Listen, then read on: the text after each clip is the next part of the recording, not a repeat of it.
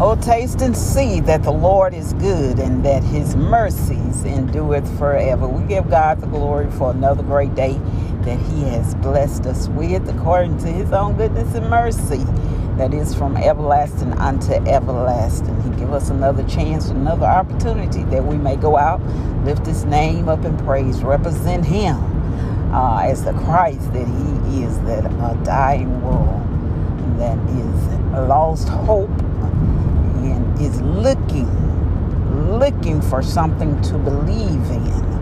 We have the opportunity to show them the gift of hope in Christ Jesus. Welcome to With Purpose, Our Purpose podcast. This podcast designed with you in mind, understanding your purpose, your identity in Christ Jesus. For we have to know who we are and to whom we do belong in such a time in which we live, which is truly the end of days. Jesus is on his way back and he is soon, hallelujah, to return. He's sitting at the right hand of the Father right now. But when he stands, he's interceding on our behalf. He, his uh, justice is demanding. Oh my God, justice is demanding uh, that uh, this too come to pass, which the times that we live in, and uh, angels and the world itself, the creation, the Bible, the Word of God declares the creation is moaning and groaning for His return because of the wickedness and the state that the world is in. But Jesus is on the right hand of the Father saying, Give them another chance. Have mercy upon them, dear God.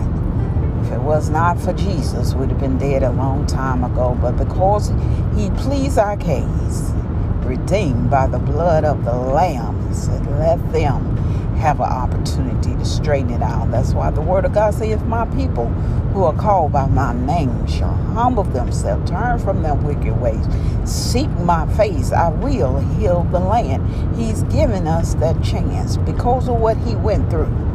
Christ has given us the chance to get it right.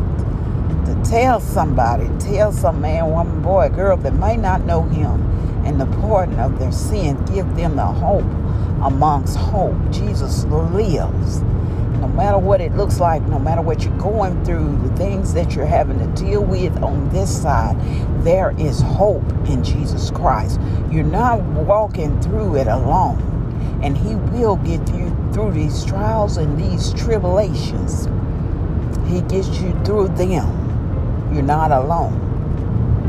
He knows the plans that He has and he created you for the purpose in which you're dealing with. Therefore, he is trusting you. He has endowed you with whatever it is that you have to deal with in order to for you to get to the other side, to be able to stand, uh, to receive the reward. We live our whole life seeking, seeking the reward that we're going to receive, and that is to be with him for everlasting unto everlasting. I understand when we leave this world, we're going to have eternal life. Eternal life. It does not matter your religion, your race, none of that, whether you're male or female, none of that will matter. When you leave this world, you're going to live an eternal life. And it depends on the choices that you make on this side. So we make the choice. My heart has decided to live for Jesus, and there is no turning back. While we're on the journey, we encounter things, encounter life that we may have to make choices of doing the right thing, and we want to be in right standing with God. And as the Holy Spirit conditions and teaches our heart, we learn to be obedient day by day.